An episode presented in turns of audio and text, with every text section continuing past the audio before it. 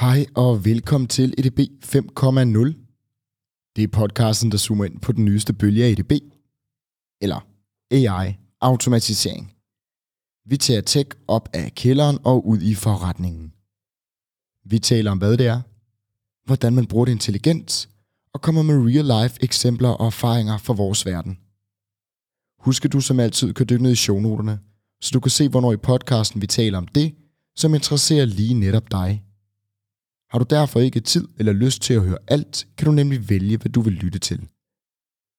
I dag har vi besøg af Niels Alberg fra Will Agency og Nikolaj Stålung fra Trifork. Det har vi, fordi vi i dag skal diskutere menneskelig intelligens mod kunstig intelligens.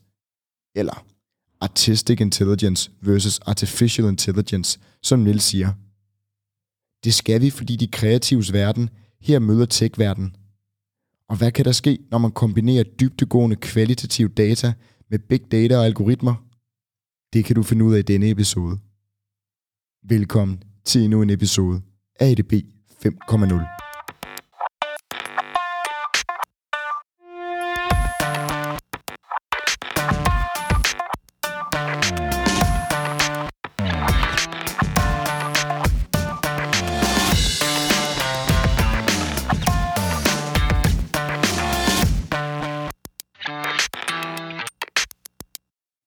Hej Niels. Hej. Hej Nikolaj. Hej Mathias. Velkommen til. Tak. I er jo uh, inviteret med i dag som en uh, deadly duo, fordi uh, I har lavet noget fedt sammen, som, uh, som jeg tænker, at lytterne af, af podcasten kunne, uh, kunne have gavn af at høre. Og det er lidt atypisk for det, vi normalt laver, men har selvfølgelig stadigvæk fokus på data and AI, men kommer også til at handle lidt om kvalitativ og kvantitativ data, og hvad der sker, når mennesker møder data og kunstig intelligens. Men, men før jeg spolerer det hele og stjæler jeres eh, shine, kunne I så ikke eh, starte med at introducere jer selv? Meget gerne. Øhm, jeg hedder Niels Alberg. Jeg er partner hos et firma, der hedder Will Agency. Og vi er et eh, konsulentfirma, som arbejder netop med en kombination af AI og andre datakilder, men kombineret meget ned i antropologien. Øh, det vi skal tale meget om i dag er selvfølgelig en service, vi har, der hedder Publikum, som er udviklet til filmbranchen, men vi arbejder egentlig også bredt øh, forankret med alle mulige andre kundetyper. Fedt. Men jeg hedder Nikolaj Stålung. Jeg er øh, ansat som det, der hedder Head of Data Science i Trifork, og Trifork er et softwarehus, som bygger alle mulige forskellige ting, men, øh, men drevet af software.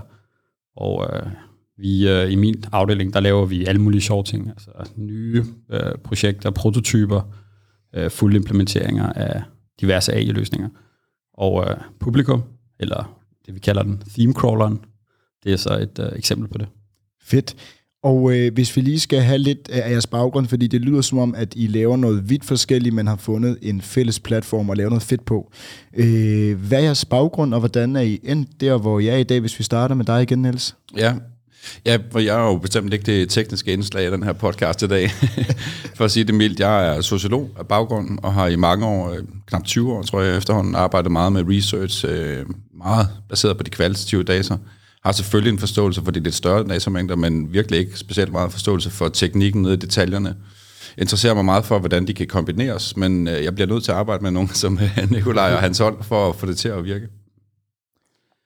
Jeg har lidt sjov vej. Altså, jeg, øh, jeg har, jeg, som sagt, øh, så da jeg var barn og spillede i fodbold, og da jeg sagde, at jeg skulle ikke spille fodbold længere, så startede jeg på universitetet, og, øh, og læste økonomi. Alle ting i verden har virkelig ikke særlig meget med fodbold at gøre.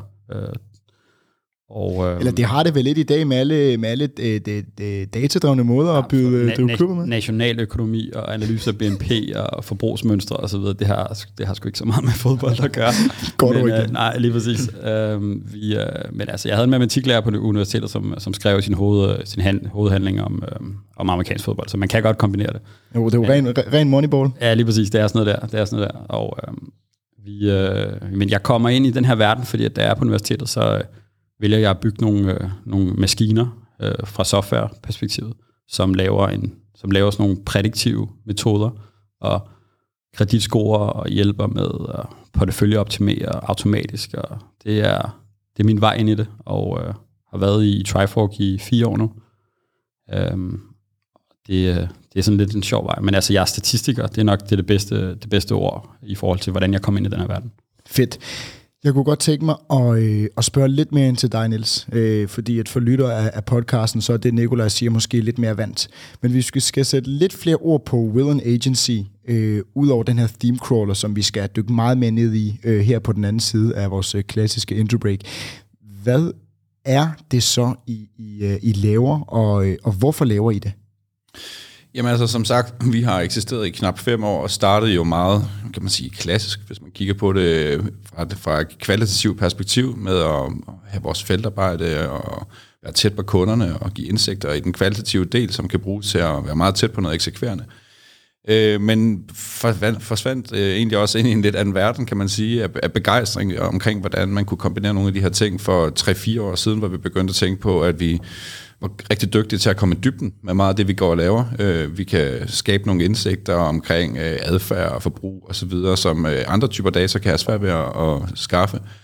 Men vi kan også godt, øh, det må jeg jo ærligt erkende, nogle gange øh, interessere os for de forkerte ting, som ikke nødvendigvis øh, er ramt det bedste adfærd. Og det leder os bare til at begynde at tænke på, hvad kan man bruge af andre datakilder i samarbejde med antropologien, så man er sikker på, at man skubber sit problem rigtigt, at du taler med de rigtige mennesker, og at du taler med dem om de rigtige ting. Og det var egentlig øh, baggrunden for at begynde at interessere os lidt for at få lidt mere teknik ind i øh, antropologien. Faktisk øh, startede vi med at arbejde med nogle af teleselskaberne og brugte deres mobilitetsdata for at prøve at kombinere det med noget demografi og se, hvad er det for et adfærd, forskellige mennesker har i nogle sociale kontekster, som har en geografi i sig. Og det leder så videre i virkeligheden til at sige, at der kunne være andre måder at begynde at kortlægge adfærd på, som ikke nødvendigvis har med geografi at gøre, men i det her tilfælde, hvor vi arbejder med Trifog og Nikolaj, hvor det er digital adfærd, som også siger rigtig meget om mennesker på en mere sociologisk måde. Ser man i, øh, i din branche, som jo du, du selv nævner, er kendt for at gå i dybden med mange ting, øh, og ligesom bruge mennesket øh, både til øh, som researcher, men også til at blive researchet. Ser du et, et generelt skift i din verden, hvis, hvis jeg må være så fræk at kalde den en lidt mere øh, forskerverden, øh, Ser du, da et skift på vej, hvor man generelt set bruger meget mere øh, big data og, og, og, og andet, eller ser du stadigvæk, at man er meget øh, stavnsbundet til øh, de traditionsrige metoder? Nej, det, det synes jeg, at man ser et skifte til. Øhm, hvis nu nævner du forskningen, så hvis man bare bliver på universiteterne, så kan man jo også se, at der er flere institutter, der tager det her ret tæt ind. Nu har vi jo udover at arbejde sammen med, med Trifork, har vi også arbejdet med Teknoantropologisk Laboratorium fra Aalborg Universitet i udviklingen af det her, som jo faktisk igennem 10 år, hvis jeg ikke tager helt fejl, har arbejdet meget med de her kvalkvant-metoder, som også nogle af de første. Du har også Københavns Universitet, øh, som har et institut, øh, SODAS, som jo er en kombination af dit gamle institut med økonomi og antropologi, som har fået en øh, skøn øh, baby sammen øh, med Social Data Science. Øh, jeg ved også, at europæisk set er der et relativt stort netværk inden for de her forskningsmiljøer, som bliver større og større. Så jeg, jeg, jeg fornemmer helt klart, at det er vækst. Fedt. Så vi kommer altså til at... Øh og diskutere noget næsten banebrydende i dag, og hvordan øh, øh, kvalitativ data kan møde kvantitativ data, øh, især udmyndtet i en, i en use case, vi kommer til at dykke ned i om lidt. Uanset om vi skal tale om øh, en lidt atypisk episode i dag, så er vi jo stadig i en, i en podcast, som, som diskuterer tech og kunstig intelligens, intelligente løsninger og alt det, der egentlig er rigtig meget nu mangler jeg et andet ord, en bullshit øh, forbundet med. Men det dækker det måske egentlig også meget godt. Og Nils, det vil måske være lidt synd at stille dig spørgsmålet, når du er sociolog og arbejder med antropologi og alt i den branche. Så Nikolaj, nu får du lov at komme på banen som statistikeren. Det er en god idé. ja, ikke også? Jeg kan en masse begreber. Jeg ved ikke, om jeg, om, om jeg kan svare rigtigt på de spørgsmål. Men, Jamen, jeg, kan, jeg kan heldigvis sige, at der ikke er noget rigtigt eller forkert svar. Øh, og folk svarer lige fra RPA til, øh, når øh, algoritmen selv begynder at træffe beslutninger uden menneskelig indblanding. Så vi er altså på hele spektret her. Øh, og det er heldigvis som en øh, dansk stil til, til sidst, hvor man får lov at perspektivere eller øh, gætte på, hvad teksten skal betyde. Så hvad betyder intelligent automatisering for dig? Altså, jeg, jeg, jeg fokuserer meget på, på mennesket, eller brugeren i det her tilfælde, som vi kalder det i min verden. Altså, slutbrugeren af, af, en, af en løsning. Og automation kan ikke, kan ikke eksistere, uden at der har været en manuel proces før det. Så på, på den måde så er automation jo bare en, en overførsel af de manuelle processer, som vi gør håndholder, flytter ting fra en hylde til en anden, og så over i uh, et sted. Så det kan jo være alt. Intelligent løber du så afsted med intelligent, så så skal vi jo have en eller anden form for, øh, en eller anden form for mønster, øh, som imiterer de kognitive evner, vi har. Det, ellers, det, det må være det, der ligger i ordet intelligent. Så det er ikke bare nødvendigvis at flytte bøger fra en hylde til en anden. Det er også at finde ud af, hvad for nogle bøger, der skal sættes i sættes hvorhen på hylden, så man får mest ud af hylden, eller hvad det nu end kunne være. Det er, det, men det er ret bredt, men det er sådan, jeg tænker det, når du siger det på den måde. Nå, vi skal til det, som, øh, som episoden skal handle om, nemlig øh, theme crawler, og hvad end det, det bærer hen til at, at diskutere om. Så for god ordens skyld, hvis du skulle forklare, Nils, theme crawler, som om jeg var fem år, hvad gør den så? Det er faktisk det, han er allerbedste. ja, fordi jeg er teknisk set også selv fem år. Perfekt. ja. Jamen, øh, vores theme crawler, som jo er den ene del af vores analyse i den her platform, der hedder Publikum, den læser meget, meget stærkt. Den læser øh, 200.000 dokumenter i minuttet stærkt, og er dygtig til at finde øh, ord, der hænger meget sammen. Så den kan lave et semantisk øh, kort til os øh, i forhold til, hvilke samtaler, der er relevante i forhold til en særlig tematik, der er vigtig for vores undersøgelse. Og hvis vi lige skal hive forretningsdelen ind, hvorfor laver man så det her? Hvem gavner det? Jamen altså, vi har jo udviklet projektet for at hjælpe den europæiske filmbranche, øh, som bruger virkelig mange penge på at skrive deres idéer og lancere dem og producere dem. Øh, der er et gennemsnit i produktionsbudget på omkring 27-30 millioner i øh, en europæisk film. Og rigtig mange film bliver set af under 10.000 mennesker. Øh, og det, har jo, det er jo ikke så god en business case, det kan de fleste regne ud.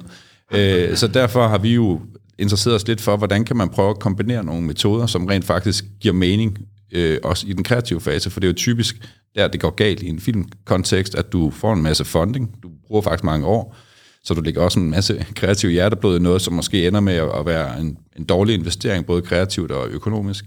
Så vi har tænkt, hvis vi kan få noget data ind, som ikke nødvendigvis handler om salgstal og klik og så videre, som vi kunne se fra vores første markedsundersøgelse, det var ikke interessant for de kreative. Det gjorde ikke, at de påvirkede deres produkt, så at sige, at de skrev deres historie anderledes.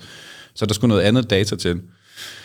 Og, og der tænkte vi, at det kunne være ret interessant, hvis man kunne arbejde med de her kvalkvant-metoder, hvor du faktisk kunne have nogle store datamængder, som kunne give noget mere præcision ud i et marked og et adfærd derude, men faktisk få det oversat ind til noget, som også var kreativt relevant. Så det bruger vi jo ret meget tid på sammen med computeren og sige, de her kortlægninger, som den er virkelig dygtig til at lave, og, og Nikolaj har været rigtig dygtig til at, at lave et visualiseringsnetværk på. Hvis vi arbejder med det antropologisk, så kan vi begynde at se, hvad er det for nogle tematikker, folk forbinder med en narcissist som karakter, for eksempel, hvis det er det, en filmskaber gerne vil arbejde på. Fordi noget af det, der er problemet, kan man sige, forretningsmæssigt i den branche, det er, at man i lang tid arbejder ud på nogle kriterier, hvor man tænker, her kan folk øh, blive enten øh, øh fascineret, provokeret eller ramt af identifikation. Og hvis hvis man skriver ud af en mavefornemmelse, så går det tit galt, fordi man faktisk ikke rigtig ved det på den store, fag, på den store klinge. Du ved selv, hvad du synes en narcissist er. Så vi lytter jo i virkeligheden til samtaler om, hvad man i en særlig kulturkreds tænker, en narcissist er, og omsætter det i virkeligheden til input i skrivefasen. Og Nikolaj, når man så øh, møder Niels og hører det her, og man kommer som softwareudvikler, hvordan går man så til opgaven øh, for at løse det her, for at bringe øh, data og øh, intelligens ind i den her øh, meget, meget, nu siger jeg, manuelle verden? Altså for mig var det, for mig var det, var det ret, øh, ret motiverende at komme til sådan en opgave.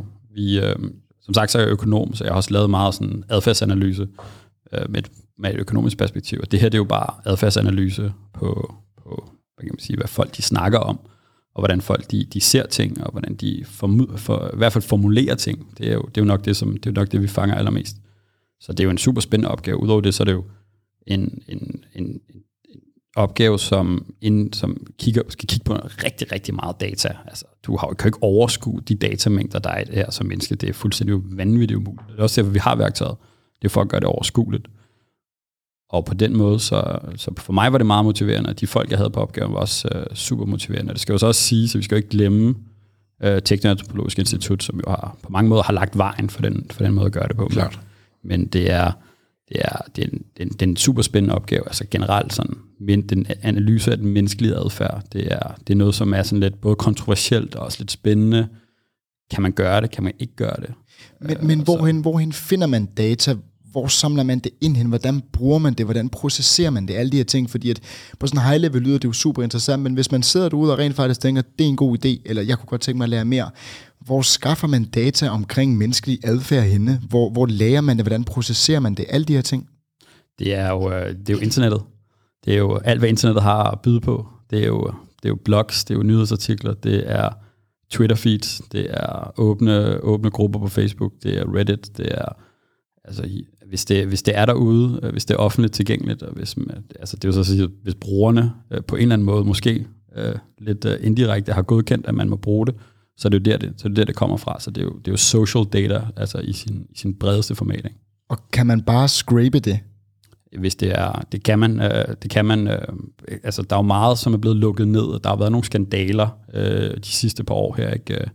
Ingen nævnt, ingen glemt, altså, der har været flere af dem, men, øh, men det har lukket ned for, hvad man kan få adgang til. Men der er jo stadigvæk platforme, hvor tingene bare generelt er tilgængelige. Ikke? Og det er jo Reddit og Twitter for eksempel, der er tingene virkelig, virkelig tilgængelige, og det er der, vi får de største hits fra, ikke? udover det selvfølgelig blogposts og, og nyhedsartikler.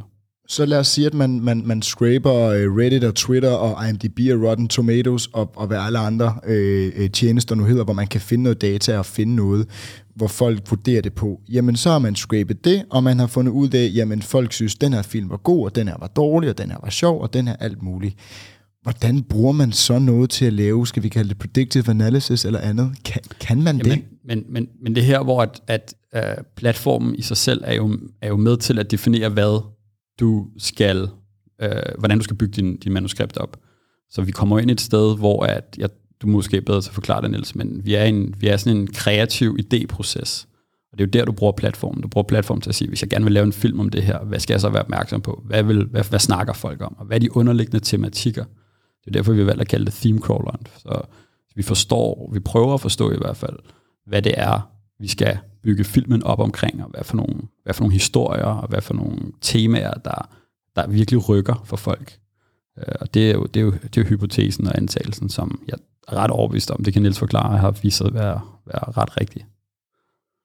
Jamen det er rigtigt, og nu nævner du MDB og Rotten Tomatoes, men i virkeligheden tager vi slet ikke data derfra. Altså, vi bevæger os meget uden for film faktisk, og interesserer os lige så meget for, for publikum ud fra et menneskeperspektiv, som ud fra sådan en content user perspektiv. Så det er faktisk øh, ret meget bevidst, at vi går uden for alt data, som har både med IMDb-platformer at gøre, og som har med salg at gøre osv. Og i, i hvert fald i den første version her har, har undgået også at arbejde med, med prædiktion, øh, fordi vi kunne se meget tydeligt, vi lavede en markedsanalyse først af, hvordan bliver en film egentlig til? Øh, hvor er det, det går galt og så videre, og kunne se, at vi skal ind i den her fase, som er meget åben og kreativ og, og tidlig, fordi alt, alt andet bliver låst fast derfra.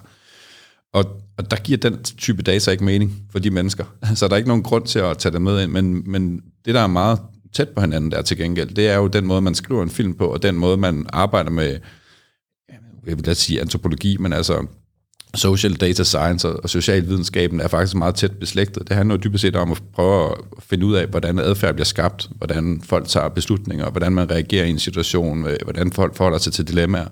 Det er det samme, vi laver, det er det samme, en scriptwriter der laver. Øh, så det har været meget mere brugbart. Øh, og ja, derfor er det sådan set ikke data fra de kilder, det er sådan set mere de store samtaler, diskurser, kan man sige. Ja, så når vi går ud i diskursanalyse og alt hvad der ellers hører sig i, øh, i social science, så kommer Nikolaj her med en masse data, han kommer med, at han kan bygge en platform og, og alt det, det spiller.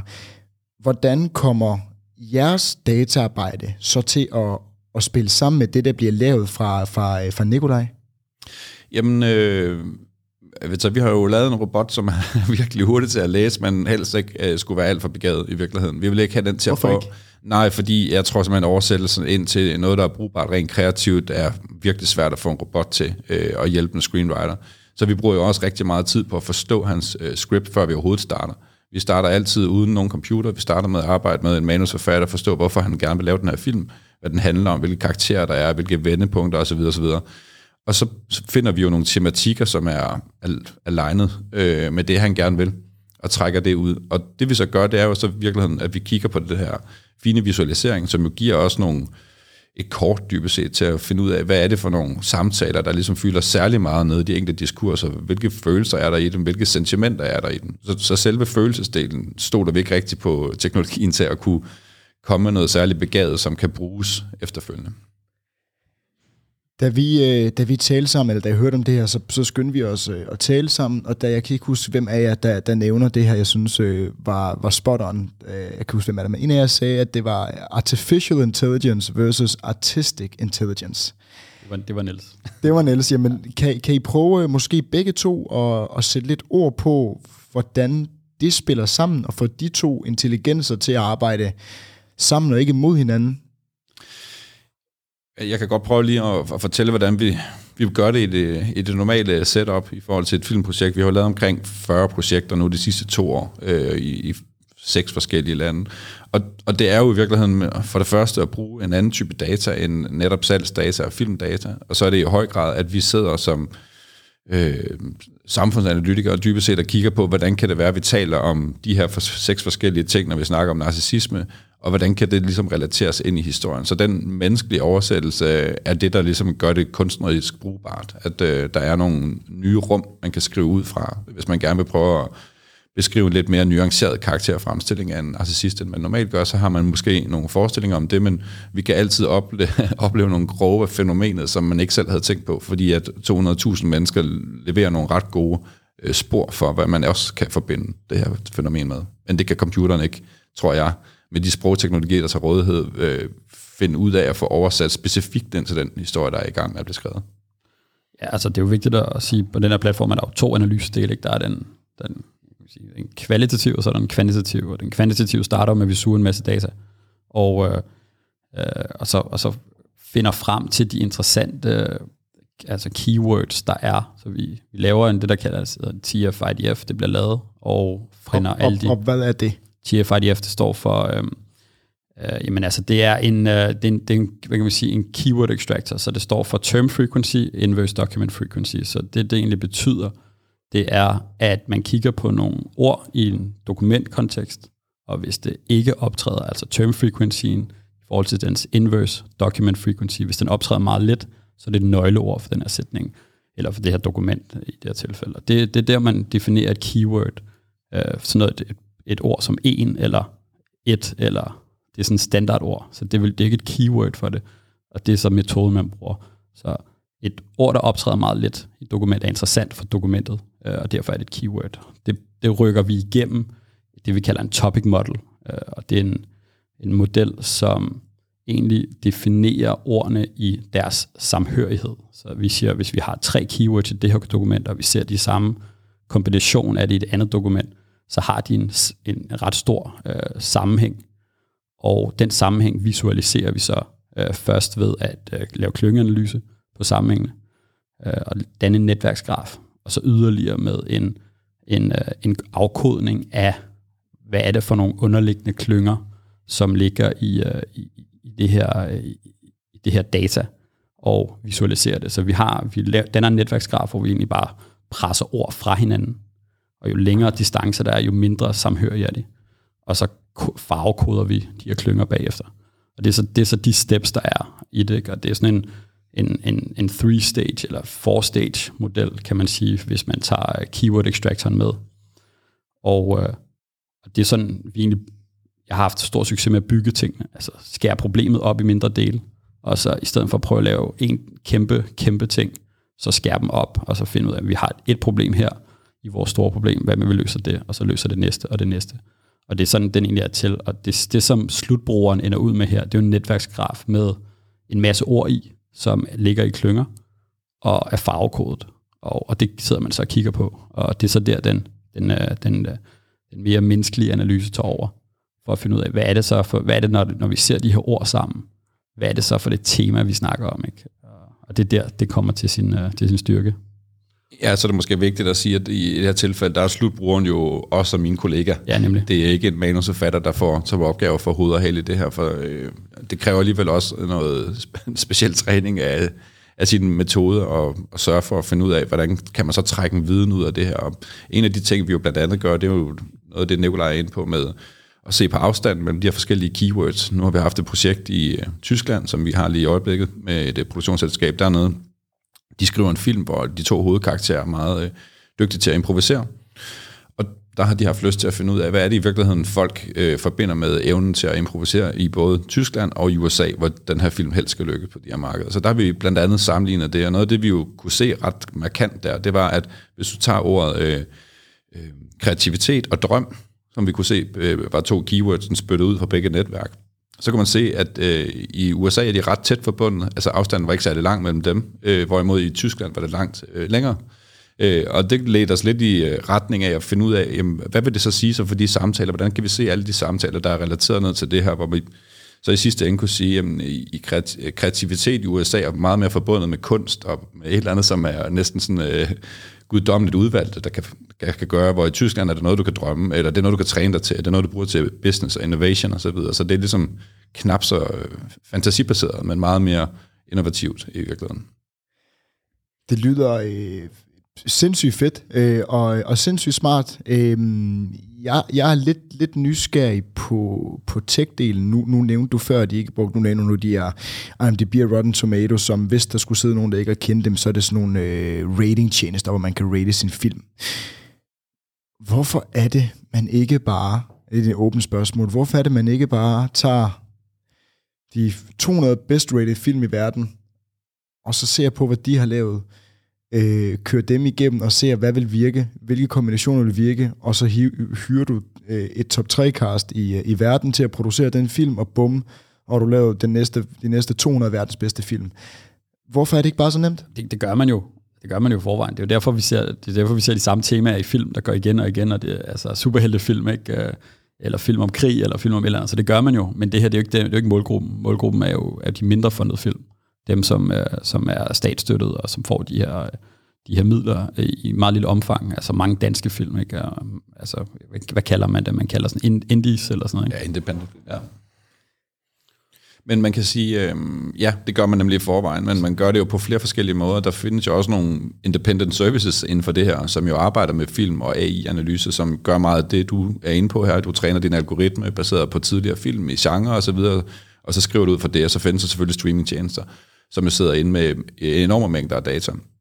Problemet med det er bare, at selv de producenter, de hyrer ind, får faktisk ikke adgang til de indsigter. Øh, så du kan godt arbejde med Netflix, eller hvad de nu hedder, øh, de store øh, streamingtjenester, i to-tre år med det projekt, uden at vide noget som helst om deres data. Det er ikke usædvanligt, at den eneste data, du får fra de store streaming services, når du arbejder med dem, er gå hjem og se 10 serier, og så blive lidt inspireret af det. Så det, man kan sige, det er meget overordnet. Så et af problemerne er jo, om det bliver brugt overhovedet. Øh, og, fordi det er, et, det er et andet spørgsmål end, hvorfor gør man det? Kunne, kunne du tænke, eller kunne, kunne det tænke sig, at, at noget af det, I laver, nu nævner jeg predictive analysis før, og jeg kan huske, en er forkastet den forholdsvis hurtigt. Hvis vi lige prøver at vende tilbage til den, øh, Hvorfor arbejder man ikke med det, eller er det fordi, at øh, hvad kan man sige, størrelsen bare ikke er stor nok til, at det vil give mening endnu for jer på platformen at lave predictive analysis, og så et eller andet sted dele et 80% færdig manus ud til en og sige, du lykkes med langt mindre midler end den nye Netflix-serie? For at lave, for at lave prediktive metoder i det her tilfælde, så skal du finde ud af, hvad, øh, hvad, hvad, hvad du leder efter. Ikke? Så skal finde ud af, hvad du gerne vil forudsige.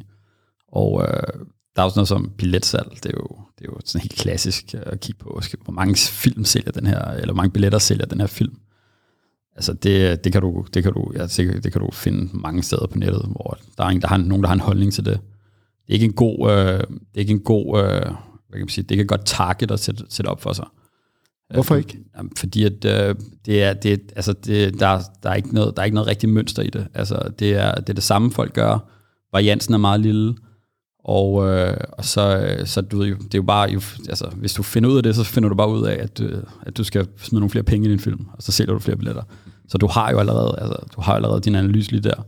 Det er ikke det der, er, det er ikke det der, altså, så du er nødt til at finde ud af, hvad det er, ikke? Øhm, og, øh, og øh, hvad, du, hvad det er, du prøver at ramme. Og så kan man så sige, men altså, det, det som den her platform kan gøre, der har vi jo, vi, vi er jo også prædiktive, vi er bare ikke prædiktive hele vejen igennem øh, fra et automatisk synspunkt. Vi går ned og prædikterer, hvordan skal du skrive det script? Det er jo det, er jo det, vi, det, er jo det vi laver. Og, øh, og det er i min verden en, en meget mere spændende opgave, fordi der er ikke, det er der ikke rigtig nogen, der gør. Og vi, øh, vi, øh, vi har været ret nytænkende på den måde at, at, at se det på. Ikke? Og det er klart, at det er jo en form for hybrid, altså at lave det her, det her, det her prædiktion. Når Niels han går ud til en af hans, øh, hans kunder, som er de her institutter, så siger han jo, jamen altså, I skal skrive jeres script, script sådan her, eller det tror jeg, han gør. Jeg, jeg har ikke siddet med til møderne, men det er sådan, det er sådan jeg vil have gjort det. Så sådan her, I skal skrive jeres script, og det er det, der kommer til at sælge sådan en, en overvejende del af jeres billetter, der I bruger de her tematikker. Så det er jo prædiktivt på den måde, men vi sætter ikke, øh, vi prøver ikke at sige, at den her film, den, den kommer bare til at, til at ryge på, på, på listen over mest sælgende film øh, og sælge billetter. Det er ikke det, vi prøver. Vi prøver faktisk, de prøver faktisk at skabe nogle gode film. Spørgsmål til dig her, Niels. Der må, der må æderbakken også være noget, noget faglig stolthed for nogle af dem, øh, du arbejder sammen med, nogle af de her kreative sjæle. Øh, hvis jeg var sådan en ultra kreativ sjæl, der ikke lod mig begrænse af iPhones, algoritmer og øh, øh, big tech og alt sådan noget, øh, så tror jeg egentlig godt, jeg kunne have en eller anden resistens i mig selv til at sige, jamen, jeg vil da skide på, hvad den der algoritme for en eller anden øh, teknørd har lavet. Jeg ved, hvad jeg laver, det, det er mit kreative stykke, det er en del af mig. Hvordan får man øh, Nikolajs prædiktiv analyse til at arbejde sammen med mennesker og kreative sjæle? Det, altså, det er grunden til, at jeg ikke er med til møderne. Det er, det er lige præcis det, du spørger om der. Jamen altså, det har meget faktisk at gøre med, hvad det er for noget data, vi bruger. Øh, faktisk at de her øh, meget kreative sjæle, auteurs, som de jo hedder i den her branche, er Hvad hedder de? Auteurs. Auteurs? Ja. Er det, er det stort for et eller andet, eller er det bare... Øh... Ja, men det er vel et, et fransk udtryk for at være manusforfatter, dybest set, og en meget øh, kunstbaseret manusforfatter, som jo netop en gang man kunne finde på at sige, som du siger, det vil jeg skide på, jeg har lyst til at lave den her film, og så gør jeg så det. Og nogle gange er det også en fremragende idé, øh, men der er langt imellem Lars von Trier øh, og, og, og alle mulige andre, det, det kan man jo se. Øh, men det er jo fair nok, fordi det er den måde, vi laver film på i Europa, og det er fint, vi støtter det. Øh, I de fleste lande støtter udvikling af film, så, så der skal være plads til det andet end kun basker, dybest set, som går godt. Men faktisk sker der jo det, fordi vi netop ikke bruger kommersiel data, men vi bruger menneskedata, at den der begyndte skepsis, der kan være ved et nyt samarbejde, som måske kan komme fra den her auteur, meget hurtigt fordufter, fordi de netop kan se, om det handler om mennesker, det handler om syv forskellige måder at forstå en narcissist på. Det er præcis det samme, jeg sidder og tænker på i forvejen. Så de ender faktisk typisk med at være dem, der er mest engageret i projektet. Det er sjældent dem, der nødvendigvis starter det. Det er typisk en producent, som jo har ansvar både for det kommercielle og det kunstneriske. Øh, men det ender i virkeligheden med at være dem, som har allerflest spørgsmål og ønsker til, hvad vi i den anden fase, for vi har jo to faser, hvor vi også arbejder etnografisk med et digitaliseret værktøj, vi også har lavet der. Og for dem, der er ved at være noget tid, som det er gået på universitetet, hvad betyder det at arbejde etnografisk? Jamen det betyder jo, at man har øh, mennesker inde og studerer, hvad de i virkeligheden fortæller dig om et fænomen, når du interviewer dem. Øh, og der har vi lavet en platform, som er den anden step af den her øh, Publikum IO-service, vi har. Vi har vores øh, theme crawler, som vi har talt om nu, og så har vi så en mobil etnografiske værktøj, som kan ligge ned i folks lommer, og hvor vi kan have folk fra hele Europa til at deltage over en uge, hvor vi stiller spørgsmål, som vi egentlig faktisk udvikler sammen med manusforfatteren eller autøren for den sags skyld. Øhm, og folk så simpelthen filmer sig selv, det ryger ind på en platform, hvor vi så kan lave en mønstergenkendelse af, hvad siger øh, kvinder i Nordeuropa mod kvinder i Sydeuropa osv. osv. Og, og det er den, kan man sige, øh, fase, Øh, eller begge faser i virkeligheden, at de er egentlig meget engagerede, de her meget kunstneriske typer, fordi det var meget hurtigt gå op for dem, at teknik og mennesker ikke behøver at være to forskellige ting. Altså jeg fortæller det nogle gange, det her er jo virkelig bare at spørge en masse mennesker, uden at stille dem et spørgsmål, når man arbejder med, med theme-crawleren her. Øh, de har sådan set givet deres holdning til kende ved, hvad de har skrevet, og hvad der bliver diskuteret. Og det, øh, det kan meget kreative mennesker godt forstå. Hvis vi ser det fra, fra dit perspektiv, Nikolaj, fra, fra tech-perspektivet, Øh, hvor ser du så, der er uudnyttede muligheder, eller hvor tænker du, teknologien kan gå endnu længere? Øh, og det kan egentlig både være her i det her specifikke eksempel, nu behøver du ikke sidde og kaste Niels under bussen, men, men, øh, men det kan også være både her, men, men på, et, på et højere niveau. Hvor ser du, at øh, inden for den kreative eller filmverden, at tech kan gøre det meget mere smartere og, og hjælpe menneskene til at producere noget meget bedre? Altså, det er jo, det er jo, øh, det er jo et ret spændende spørgsmål. Altså, vi, øh, der, findes jo, der findes jo kreative algoritmer i dag, og som GPT-algoritmerne, de, de, de skriver jo for dig. Du kan jo bare sige, hvad du gerne vil have skrevet om, så skriver de for dig. Øh, men, men de mangler jo, altså vi skal også, vi kan rigtig godt lide at sammenligne de her ting med, med, hvad, hvad, med mennesker. Ikke? Vi kalder det, kalder det kunstig intelligens, vi kalder det øh, vi kalder det øh, alle, alle mulige ting, som har en eller anden form for, for menneskelig, et menneskeligt anker. Og, øh, og det er jo muligt. Det er jo muligt at lave, øh, at skrive for, for, for robotter til at skrive artikler. Det er muligt for os for robotter til at gøre rigtig, rigtig mange ting. Og øh, så, så vi, vi er der egentlig, jeg tror, at, at vi, kan, vi har mulighederne. Spørgsmålet er, om det faktisk giver den værdi, vi leder efter. Fordi hvor er det menneskelige touch henne, og hvor er det, hvor, den, den, hvor, hvor følelserne henne i det? Hvor er den, den menneskelige forståelse for kultur? Og det, det mangler det jo i dag. Spørgsmålet om det kommer, det, det kan jo sagtens være. Altså, det, jeg bliver ved med at blive Øh, fuldstændig øh, slået bagover, hvad, hvad der kommer ud af nogle af de store researchhuse. Altså, øh, vi kan jo forstå for tekst, så meget, meget lidt tekst kan vi forstå, øh, kan, vi, kan, vi, kan vi forstå billeder, og billeder kan vi lave om til tekst, og altså der, der er rigtig mange muligheder. Nu kigger vi på social data i, i det her i, i det her tilfælde.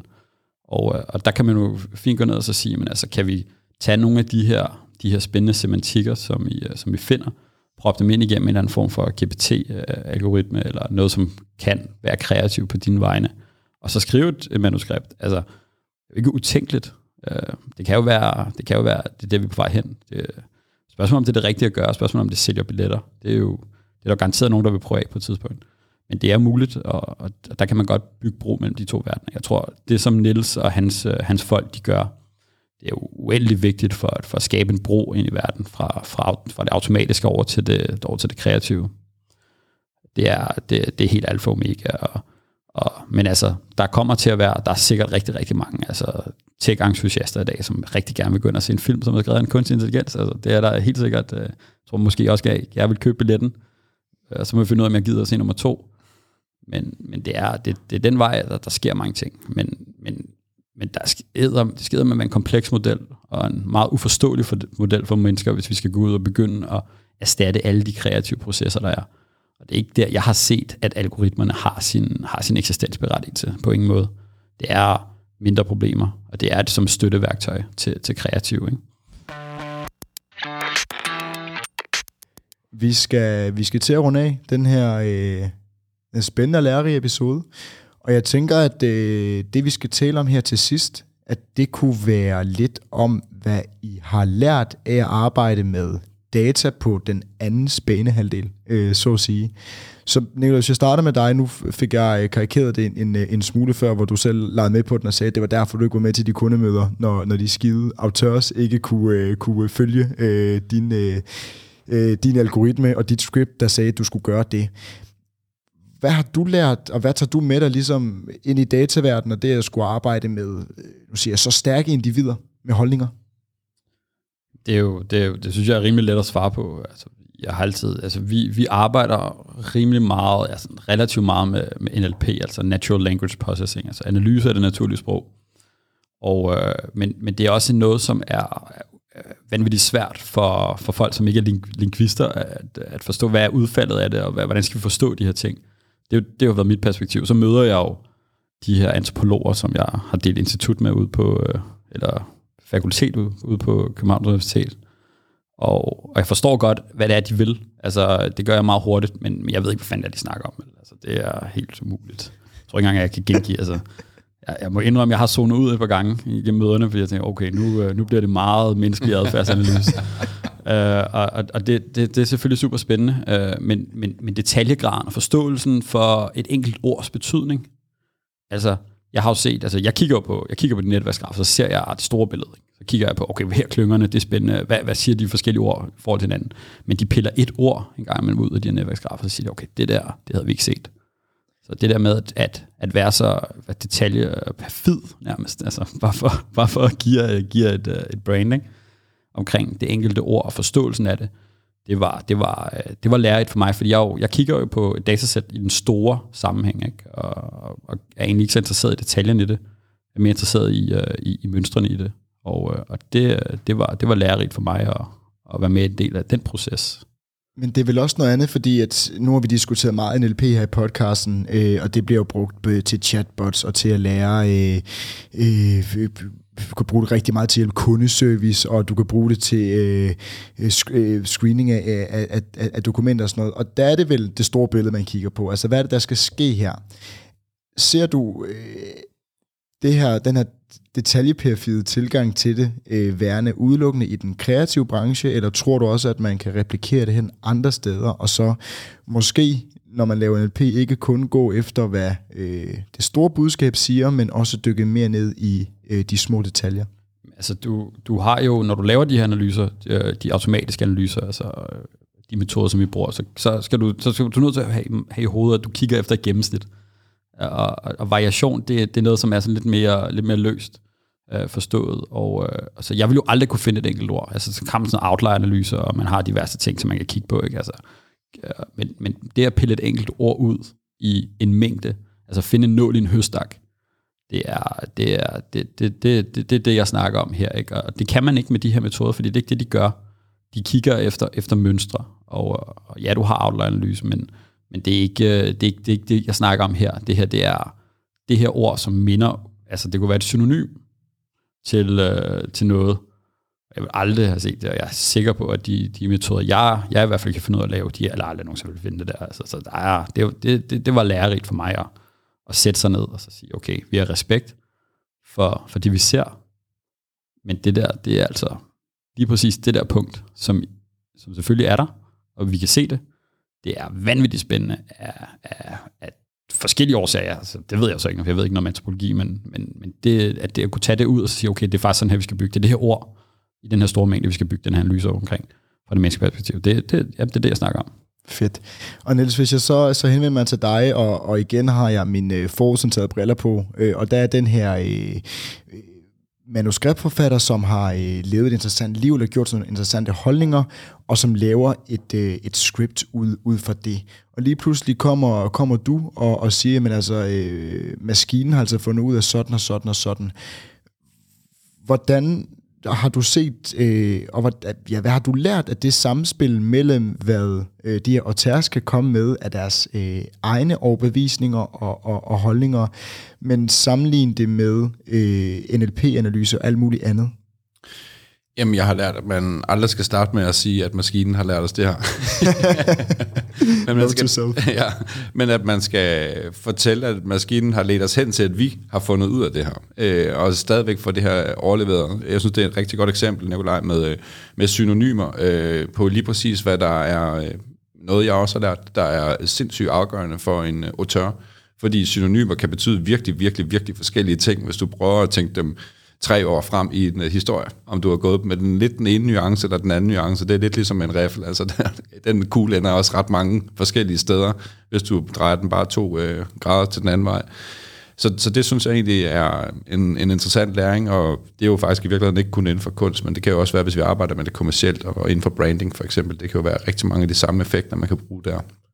Så det handler i høj grad om kommunikation, og hvordan man vinkler øh, de her algoritmer ud mod dem, der skal tage imod dem.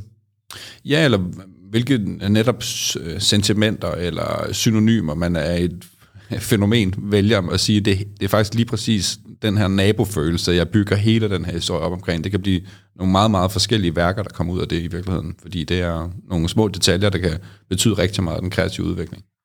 Nu talte vi øh, talte vi kort om det før. Øh, Nicolai nævnte også med, at, øh, at der findes også, et, eller du vil i hvert fald købe en billet, hvis der var en kunstig intelligens, der havde skrevet en film for at se, hvordan... Øh, I hvert fald en gang. I hvert fald en gang, så må vi se med toren. Svære tor. ja. Vil det ikke, eller nu er vi et sted med teknologien i dag, hvor vi har taget kvantespring de sidste 10 år. Og der er jo ikke, nogen, der er jo ikke noget, der tyder på, at, at det kommer til at stoppe, og nu kommer der kvantecomputer, der kommer alt muligt andet. Og altså hele historiens udvikling viser os, at det bare går en vej, og det er fremad. Så lad os tage om 50, om 100 år. Vil vi en dag se øh, maskiner, der kan lave bedre film, eller har vi brug for Christopher Nolans øh, geniale touch og, øh, og øh, plot twist?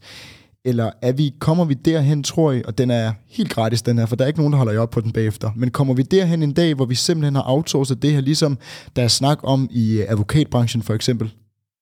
Altså en af, noget af det, vi får med, øh, med de teknologier, der dukker op nu. Ikke? Altså, vi har jo kvantecomputerne, som forhåbentlig kommer her. Uh, nu håber vi Københavns Universitet på, at de har, eller Niels Bohr Instituttet, at de har en i 2035.